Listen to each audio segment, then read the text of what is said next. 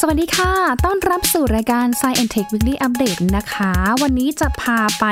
ร่วมกันนับถอยหลังค่ะ กับยาน Perseverance ของ NASA อเมริกา ตอนนี้กำลังจะเดินทางถึงดาวอังคารแล้วนะคะ ติดตามได้สักครู่เดียวค่ะ กับ Science and Tech Weekly Update ค่ะ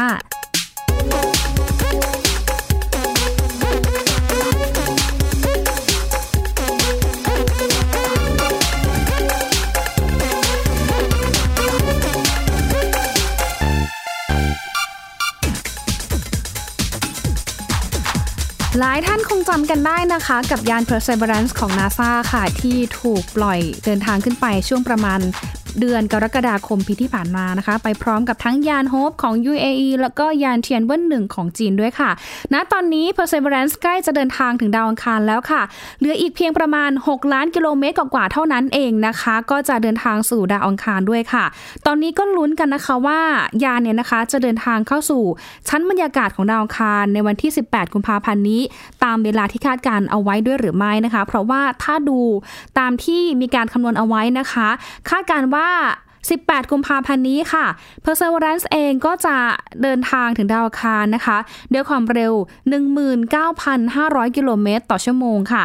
พอไปถึงดาวอังคารนะคะ ก็อย่างที่เรารายงานกันเลยค่ะว่า จากนั้นนะคะยานก็จะไปจอดที่หลุมอุกกาบาต Jezero Crater นะคะ เป็นอีกหนึ่งเหตุการณ์สำคัญของการสำรวจอวกาศที่น่าจับตามองเป็นอย่างมากเลยทีเดียวค่ะ เรื่องนี้นะคะทางสถาบันวิจัยดาราศาสตร์แห่งชาติหรือว่าสดรนะคะก็มาชวนนะคะทุกท่านเองนะคะ ไปทำความรู้จักกับยาน Perseverance ให้มากขึ้นด้วยนะคะ เพราะว่าถ้าดูข่าวตั้งแต่ช่วงกลางปีที่ผ่านมาเนาะ Perseverance เนี่ยเขาเดินทางไปพร้อมกับสุดยอดเทคโนโลยีต่างๆ มากมายค่ะ ไม่ว่าจะเป็นกล้องที่เหมือนแบบเป็นตาวิเศษเลยนะคะ ท่านผู้ฟังคะ อย่างเช่น กล้องนะคะที่ใช้ค้นหาร่องรอยของสิ่งมีชีวิตดึกดำบรรพ์หรือว่า สิ่งมีชีวิตโบราณบนดาวอังคารด้วยอะค่ะ ซึ่งถ้าดูจากภารกิจในการสำรวจดาวอังคารที่ผ่านมานะคะ ก็ทำให้ทางนักวิทยาศาสตร์เนี่ยทราบว่า ในอดีตค่ะเคยมีแม่น้ำบนดาวอังคารนะคะ แล้วก็อาจจะเคยมีสภาพแวดล้อมที่อบอุ่นนะคะ เอื้อต่อสิ่งมีชีวิตประเภทจุลินทรีย์ หรือว่า microbial life นะคะ ดังนั้นค่ะการค้นหาร่องรอยนะคะโดยเฉพาะร่องรอยของสิ่งมีชีวิตโบราณเนี่ยนะคะ ก็อาจจะทำให้เรานะคะสามารถที่จะเดินหน้าสำรวจแล้วก็ทำความรู้จักดาวอังคารได้มากขึ้นค่ะ แล้วก็ถือว่าเป็น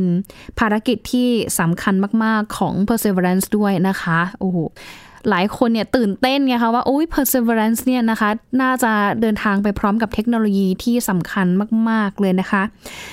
สำหรับยาน perseverance ค่ะ เป็นยานที่มีการติดตั้งเครื่องมือทางวิทยาศาสตร์ที่มีความล้ำสมัยมาก ๆ นะคะ ตาของกล้องแต่ละตัวนี่คือเรียกได้ว่าขั้นเทพเลยค่ะท่านผู้ฟังคะก็คือแบบกล้องสามารถที่จะสแกนภาพได้นะคะ ดูภาพแบบพาโนรามิกได้ หรือใช้ในการค้นหาแร่ธาตุต่างๆ ที่อยู่โดยบนชั้นหินของดาวอังคาร เพื่อค้นหาสิ่งมีชีวิตโบราณด้วยนะคะอย่างที่บอกไปค่ะ มันมีเครื่องมือหลายเครื่องมือค่ะ ไม่ว่าจะเป็น scanning habitable environments with Raman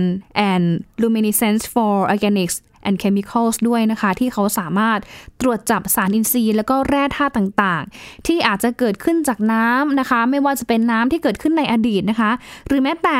PIXL นะคะ หรือว่า planetary instruments for X-ray นะคะ อันนี้ก็คือสามารถที่จะใช้กล้องเนี่ยส่องหาแร่ธาตุต่างๆ ที่อยู่ตามดินตามหินของดาวอังคารด้วยนะคะ ซึ่งเขาบอกว่าเครื่องมือทั้งสองนี้ค่ะ จะช่วยให้นักวิทยาศาสตร์นะคะ วิเคราะห์คุณสมบัติต่างๆ ด้วยความละเอียดสูงกว่ารถสำรวจทุกรุ่นที่เคยมีมาด้วยนะคะ ที่สำคัญก็คือ Perseverance เนี่ยเขามีความล้ำมากกว่านั้นค่ะ บอกว่ามีกล้องเนี่ยนะคะ กล้องดีเลยค่ะ ติดไปด้วยนะคะเขาเรียกว่าเป็น Mass Cam Z นะคะ หรือว่า Mass Cam C ที่สามารถนะคะ ซูมไปยังพื้นผิวของหินจากระยะไกลเลือกอุปกรณ์ SuperCam ค่ะ ที่เขาบอกว่าตัว SuperCam นะคะ จะยิงเลเซอร์ไปยังหิน แล้วก็ฝุ่น regolith เพื่อศึกษาองค์ประกอบจากไอระเหยที่เกิดขึ้น แล้วก็ยังมีพวกเรดาร์ Image for Mars ด้วยนะคะ ที่จะใช้คลื่นเรดาร์นะคะ ตรวจสอบลักษณะทางธรณีวิทยาใต้ดินด้วยนะคะ คือเรียกได้ว่าค้นหากันแบบแทบทุกมิติไม่ว่าจะเป็นบนดินนะคะ สภาพของอากาศชั้นบรรยากาศรวมไปถึงใต้ดินด้วย เข้าไปดูองค์ประกอบแล้วก็ส่วนประกอบต่างๆ ที่ใต้ดินนะคะว่า ใต้พื้นผิวของดาวอังคารนี้ มีอะไรที่รอให้เราค้นหากันอยู่ด้วยหรือเปล่านะคะ ก็ถือเป็นอีกเรื่องหนึ่งที่น่าตื่นเต้นน่าค้นหาเหมือนกันค่ะ ทีนี้นะคะไปดูการจอดของ Perseverance กันหน่อยนะคะ เขาจะไปจอดในจุดที่คาดการณ์ว่ามันน่าจะมีร่องรอยของสิ่งมีชีวิตอยู่บนนั้นนะคะเพราะว่าเป็นภารกิจหลักของเขาเลยนะคะ คือการค้นหาสิ่งมีชีวิตโบราณที่พื้นผิวของดาวอังคารค่ะ เขาบอกว่าจะไปจอดพื้นที่เหมาะสมสำหรับการค้นหาร่องรอยของสิ่งมีชีวิต นั่นก็คือบริเวณหลุมอุกกาบาต Jezero Crater นะคะซึ่งหลุมนี้ค่ะมีลักษณะเป็นแอ่งน้ำนะคะ มีความกว้างประมาณ 45 กิโลเมตร ประกอบไปด้วยหน้าผาสูงชันนะคะ มีเนินทรายแล้วก็มีลานหินค่ะ ซึ่งทางนักวิทยาศาสตร์เนี่ยคาดว่าบริเวณสามเหลี่ยมปากแม่น้ำแห่งนี้นะคะ น่าจะมีร่องรอยการทับถมของตะกอนที่จะเป็นแหล่งรวบรวม แล้วก็เป็นการเก็บรักษาโมเลกุลของสารอินทรีย์ หรือว่าสิ่งมีชีวิตขนาดเล็กที่น่าจะเคยมีหรืออาจจะเคยไม่มีก็ได้นะคะ แต่ถ้าหากมีเนี่ยก็น่าจะมีการทับถมหรือว่าสะสมกันที่บริเวณแห่งนี้อีกด้วยนะคะ ก็คาดว่าเดี๋ยวสัก ประมาณพักใหญ่ๆอะค่ะ Perseverance ไปถึงเนี่ยน่าจะได้ข้อมูลเพิ่มเติมอะไรขึ้นมาให้เราได้ติดตามกันด้วยนะคะ ซึ่งหลังจากที่ไปจอดแล้วนะคะ Perseverance ก็จะมีการรวบรวมข้อมูล เกี่ยวกับทางธรณีวิทยา และสภาพภูมิอากาศของดาวอังคารด้วยนะคะว่าดาวอังคารอย่างที่เราเห็นเนี่ยแหละค่ะ มีลักษณะเป็นอย่างไรกันบ้างนะว่าแต่ว่าข้อมูลเนี่ยก่อนหน้านี้นะคะสำหรับดาวอังคารแล้วเนี่ย ค่อนข้างจะเป็นดาวที่หนาวมาก ๆ เลยนะคะ เพราะว่าก่อนหน้านี้นะคะ ทางนาซาเนี่ยมีการเปิดภาพดาวอังคารเหมือนกัน ตอนกลางวันเนี่ยโอเค เป็นช่วงอุณหภูมิที่มนุษย์เราเนี่ยสามารถอยู่ได้นะคะ ก็คือ อุณหภูมิประมาณ 35 องศาเซลเซียส หรือว่าประมาณ 30 กว่าองศาเซลเซียส แต่ถ้าพอตกดึก ไปนะคะท่านผู้ฟังคะคือนึกภาพออกเนาะดาวอังคารเองเนี่ยเขาก็จะอยู่ถัดจากโลกเราใช่ไหมคะอยู่ไกลจากโลกเนี่ยประมาณ 70-80กิโลล้านกิโลเมตรนะคะ ก็อยู่ในโซนที่แบบหนาวๆมานิดนึงห่างจากดวงอาทิตย์มานิดนึงนะคะพอตกดึกกลางคืนมานะคะโอ้โหอุณหภูมิเนี่ยคือมันสวิงแบบเปลี่ยนได้อย่างชัดเจนเลยค่ะ จากแบบที่ 30 กว่าองศาเซลเซียสนะคะ กลับมาเหลือเพียงแค่ลบ 70 องศาเซลเซียส คืออุณหภูมิเนี่ยต่างกันลิบลับเลยค่ะ ซึ่งมันก็ทำให้มีผลเหมือนกันนะคะ ต่อการปรับตัวของสิ่งมีชีวิตด้วยเช่นกันนะคะ แต่ถึงกระนั้นก็ตามค่ะ ทาง Perseverance เองเนี่ยก็ยังคงศึกษาสภาพภูมิอากาศนะคะ ประวัติ ทางธรณีวิทยาที่ฝังอยู่ในหิน เพื่อค้นหาร่องรอยต่อไปด้วยค่ะ ก็จะทำให้ทางนักวิทยาศาสตร์เองเนี่ยเข้าใจถึงสภาพแวดล้อมในอดีตของดาวอังคาร แล้วก็สามารถที่จะอธิบายนะคะถึงความคล้ายคลึงนะคะ ว่าดาวอังคารแล้วก็โลกของเราเนี่ยนะคะ มีความคล้ายคลึงกันแบบไหน หรือถ้าแตกต่างเนี่ยถ้าแตกต่างกันมากขนาดไหน เมื่อเทียบกับในปัจจุบัน หรือเทียบระหว่างดาวอังคารกับโลกในอดีต และเทียบระหว่างดาวอังคารในอดีตกับโลกณปัจจุบันด้วยนะคะเพราะว่าก่อนหน้านี้หลายท่านก็เคยได้ยินเนาะว่า ดาวอังคารเนี่ยก็เปรียบเสมือนกับโลกที่แบบตายไปแล้วอะคือเข้าใจว่าดาวอังคารเนี่ยก็อาจจะเป็นไปได้นะคะ ที่เขาจะมีร่องรอยของน้ำมีมหาสมุทรแต่ปรากฏว่าทุกอย่างเนี่ยมันแห้งผากไปหมดเลย ก็เลยทำให้ทางนักวิทยาศาสตร์ นักดาราศาสตร์รวมไปถึงหลายๆหน่วยงานที่เกี่ยวข้องกับด้านอวกาศนี่แหละค่ะเขาอยากจะรู้ว่าเกิดอะไรขึ้นกับดาวอังคาร ที่มันเคยมีความอุดมสมบูรณ์ อาจจะเคยมีน้ำหรือเคยมีของเหลวมาก่อน แต่ทำไมนะวันนี้ดาวอังคารมันถึงได้แห้งผากไปขนาดนี้ มันเกิดอะไรขึ้นกันแน่ และการสำรวจดาวอังคารก็จะนำไปสู่การสำรวจโลกของเราด้วยนะคะว่า โลกของเราเองเนี่ยจะมีโอกาสเป็นแบบดาวอังคารไหมโลกสีฟ้าที่มีน้ำมีของเหลวนะคะ มีสิ่งมีชีวิตแบบนี้นะคะ จะกลายสภาพเป็นเหมือนดาวอังคารหรือไม่ เนี่ยแหละค่ะมันก็คือประโยชน์ สำคัญเหมือนกันที่เราต้องศึกษาดาวอังคาร เพื่อหาความเชื่อมโยงหรือว่าศึกษาความเป็นไปได้ถึงอนาคตของโลกของเราว่าจะมีโอกาสเป็นเหมือนดาวอังคารด้วยหรือไม่นั่นเองนะคะ แต่ถ้าดูการส่งยาน Perseverance นะคะไปสำรวจดาวคารในครั้งนี้ค่ะ ก็ถือว่าเป็นก้าวแรกสำหรับการเดินทางไปกลับดาวคารด้วยเช่นกันนะคะ เพราะว่าภารกิจหลักเนาะเราก็จะให้ตัว Perseverance เองนะคะ ไปเก็บตัวอย่างหินบนดาวอังคารค่ะ โดยเขาบอกว่าหินที่เก็บได้นะจะต้องมีการตัดให้มีขนาดเล็กมาก คือเล็กประมาณเหมือนแท่งช็อกอะค่ะ แล้วก็บรรจุเอาไว้ในแคปซูล เก็บตัวอย่างนะคะ จากนั้นก็จะเก็บไว้จนกว่าจะมีการเก็บภารกิจตัวอย่างอื่น ๆ ในอนาคต เพื่อนำกลับมาศึกษาต่อบนโลกด้วยนะคะ ซึ่งนักวิทยาศาสตร์เนี่ยเชื่อว่า การนำตัวอย่างกลับมาศึกษาบนโลก ด้วยเครื่องมือที่ใหญ่แล้วก็มีความละเอียดสูง จะช่วยให้การวิเคราะห์ตัวอย่างเหล่านั้นนะคะ มีประสิทธิภาพเพิ่มมากยิ่งขึ้น จะเห็นชัดเจนนะคะเห็นความละเอียดหลาย ๆ อย่างของหินบนดาวอังคารนะคะว่า ที่มาของหิน การทับถมของหิน หรือแม้แต่เรื่องของการฟอร์มตัวของหินเหล่านี้มาจากแร่ธาตุอะไรกันแน่นะคะ ก็ถือว่าเป็นอีกหนึ่งเรื่องราวแล้วก็เป็นอีกหนึ่งภารกิจค่ะที่ช่วยปูทางสำหรับภารกิจการสำรวจดาวอังคาร ดวงจันทร์ แล้วก็สำรวจอวกาศของมนุษย์ในอนาคตด้วยนะคะ ซึ่งแน่นอนค่ะว่าในการส่งยานเข้าไปแต่ละลำที่ไปจอดต่างดาวหรือว่าดาวเคราะห์อื่นๆเนี่ยนะคะ เขาต้องใช้เทคโนโลยีขั้นสูงมหาศาลมาก ๆ เลยนะคะท่านผู้ฟังคะที่จะช่วยทำให้ยานเนี่ยนะคะ สามารถทำภารกิจตามที่วางแผนเอาไว้นะคะอย่างเช่น การจอดต้องวางการจอดแบบเป๊ะๆเลยนะคะ ที่จะจอดอย่างไร ให้ยานเนี่ยนะคะ ลงจอดตำแหน่งได้อย่างถูกต้องปลอดภัยแล้วก็จอดอย่างอัตโนมัตินะคะ เป็นการจอดด้วยระบบเหมือน Terrain Relative Navigation นะคะ แล้วก็ยังมีคำสั่งนะคะ เป็นคำสั่งที่ สั่งล่วงหน้าด้วยนะที่ช่วยให้ตัวยาเนี่ยนะคะหรือว่าตัวรถเองเนี่ยสามารถเคลื่อนที่ได้อย่างอิสระมากกว่ารถสำรวจคันอื่นๆ ในอนาคตด้วยนะคะ แล้วก็คาดการว่าตัวของ Mars Entry นะคะหรือว่า MEDLI 2เนี่ยนะคะก็จะ ข้อมูลสำคัญต่างๆนะคะ ตั้งแต่การเริ่มเข้าไปสู่ชั้นบรรยากาศนะคะ เพื่อที่จะนำข้อมูลเหล่านี้นะคะ ไปปรับปรุงระบบการจอดยานสำรวจในอนาคตนะคะ แล้วก็การมีเครื่องมือมีด้าก็จะทำหน้าที่ในการรวบรวมข้อมูล สภาพภูมิอากาศนะคะรวบรวมฝุ่นละอองในบรรยากาศนะะรวมถึงการทดสอบเทคโนโลยีที่เรียกว่า MOXIE อันนี้สำคัญมาก ๆ ค่ะ สำคัญอย่างไรนะคะ เดี๋ยวมาเล่าให้ฟังในช่วงหน้ากับ s c i t e c h Weekly Update ในช่วงที่ 2 กันค่ะ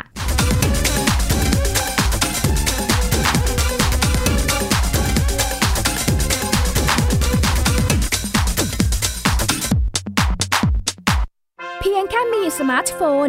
ก็ฟังได้ไทย PBS ดิจิทัล Radio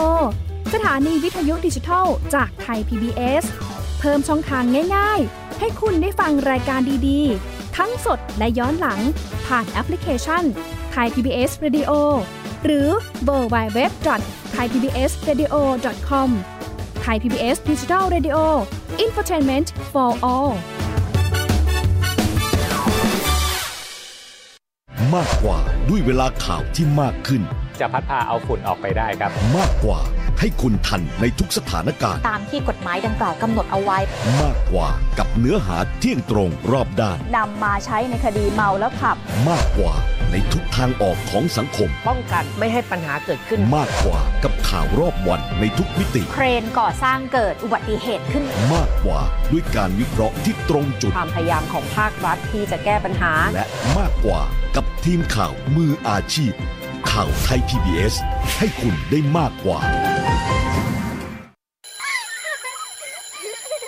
โรงเรียนเลิกแล้วกลับบ้านพร้อมกับรายการ Kids Hours โดยวัญญาชยโย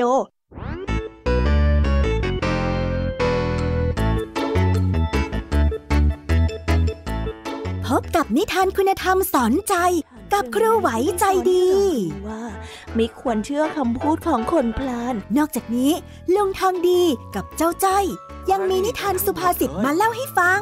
พวกเอ็งเนี่ยนะ มันลิงหลอกเจ้ากันจริง ๆ ทั้งยังมีนิทานเด็กดี และพี่ยามีเล่านิทานสนุกสุดหันษาให้น้องๆได้ฟัง ทุกวันจันทร์ถึงศุกร์ 17 นาฬิกา ทางวิทยุไทย PBS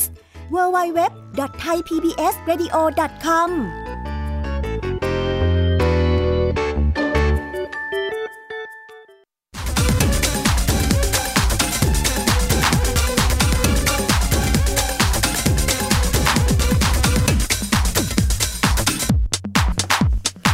สู่ s าย e อนเทควิลเลียมเลดในช่วงที่ 2 กันแล้วนะคะ อย่างที่หญิงเกริ่นเข้าไปเมื่อช่วงแรกๆนะคะ เกี่ยวกับเรื่องของอุปกรณ์ MOXIE นะคะ MOXIE เนี่ยย่อมาจากคำว่า Mars Oxygen Institute Resource Utilization Experiment ค่ะ เป็นเขาเรียกว่าเป็นระบบการทดสอบนะคะ เทคโนโลยีที่ใช้ในการผลิตออกซิเจนบนดาวอังคาร อยากให้ท่านผู้ฟังที่ฟังอยู่ในนี้นะคะ ลองทายกันหน่อยค่ะว่าเขามีวิธีการ ทดลองผลิตออกซิเจนบนดาวอังคารเนี่ยจากอะไรกันบ้าง ให้เวลาคิด ให้เวลาทายนะคะประมาณสักห้าวิเดียวนะ tick tock tick tock เอาลองนึกดูนะคะและท่านก็ทราบดีถ้าเป็นแบบว่าแฟนคลับทางดาราศาสตร์นะคะอ่าชัวร์ค่ะ การผลิตออกซิเจนบนดาวอังคารเนี่ยนะคะ สามารถที่จะดึงเอาคาร์บอนไดออกไซด์บนดาวอังคารเนี่ยมาสามารถผลิตได้ โดยผ่านกระบวนการที่ชื่อว่า MOXIE เนี่ยแหละค่ะเป็นงานทดสอบเลยนะคะ เพื่อเอาตัวออกซิเจนนะคะ เป็นเชื้อเพลิงของยานพาหนะ แล้วก็ใช้ในการดำรงชีพของนักบินอวกาศในอนาคต ถ้าหากว่าวันใดวันหนึ่งนะเรามีเทคโนโลยีด้านอวกาศมีความก้าวหน้านะคะ เราก็อาจจะสามารถที่จะส่งมนุษย์เนี่ยขึ้นไป ทดลองสิ่งต่างๆ บนดาวอังคารได้มากขึ้น แล้วก็เราก็สามารถที่จะใช้ระบบม็อกซี่ในการผลิต ออกซิเจนได้มากขึ้น จากการดึงเอาคาร์บอนไดออกไซด์เนี่ยแหละนะคะ มาผลิตเป็นออกซิเจน มันรู้สึกว้าวแล้วมันก็เจ๋งมากทีเดียวค่ะ ท่านผู้ฟังค่ะซึ่งแน่นอนนะคะว่าตัว Perseverance เองเนี่ยนะคะ เขาไม่ได้ไปคนเดียวนะ ไม่ได้ไปเพียงแค่แบบยานลำเดียวดวงเดียวโดดเดี่ยวนะ มีเพื่อนตัวจิ๋วไปด้วยนะคะ อย่างที่ทุกคนเคยเห็นกันก็คือเป็นเฮลิคอปเตอร์เล็กๆนะคะที่สามารถบินได้ในระยะที่ไม่ได้ไกลมาก แต่ก็พอที่จะทำให้เราเนี่ยเห็นภาพอีกมุมหนึ่งของดาวอังคารที่น่าสนใจทีเดียวค่ะ เพราะว่า Perseverance นะคะเขาพกพาน้องจิ๋วไปด้วยค่ะ เป็นน้องเฮลิคอปเตอร์ขนาดจิ๋วนะคะ ที่ชื่อว่า Ingenuity นะคะ ซึ่งเอาไปด้วยนะคะหลังจากที่ก่อนหน้านี้ค่ะมีการทดสอบการบินของ Ingenuity นะคะด้วยเครื่องยนต์ขับเคลื่อนเครื่องครั้งแรกนะคะ บนดาวเคราะห์ดวงอื่นค่ะ ซึ่งเขาบอกว่าถ้าหากบินไปด้วยความราบรื่นก็จะช่วยให้พัฒนาวิธีการสำรวจ แล้วก็เพิ่มศักยภาพของนักบินอวกาศในอนาคตนะคะ แล้วก็ตัวเฮลิคอปเตอร์ Ingenuity เนี่ยก็จะทำให้มองเห็นในเรื่องของมุมของดาวอังคารเนี่ยเป็นมุมสูงๆที่เราไม่เคยสามารถที่จะมองเห็นได้นะคะ Ingenuity เนี่ยก็จะสามารถที่จะทำหน้าที่เนาะประมาณ 90 นาทีแรกของการลงจอดนะคะ บินไปได้ไกลระยะประมาณ 300กิโลอ่า300 เมตรนะคะไม่ไกลจาก perseverance นะคะ แล้วก็บินได้สูงในระดับหนึ่งด้วยนะคะ ยิ่งทำให้เราเห็นเลยว่า โอ้สภาพภูมิประเทศโดยรวมของดาวคารนะ มันเป็นแบบนี้นะ หรือว่ามันมีพื้นที่ไหนที่มันน่าสนใจ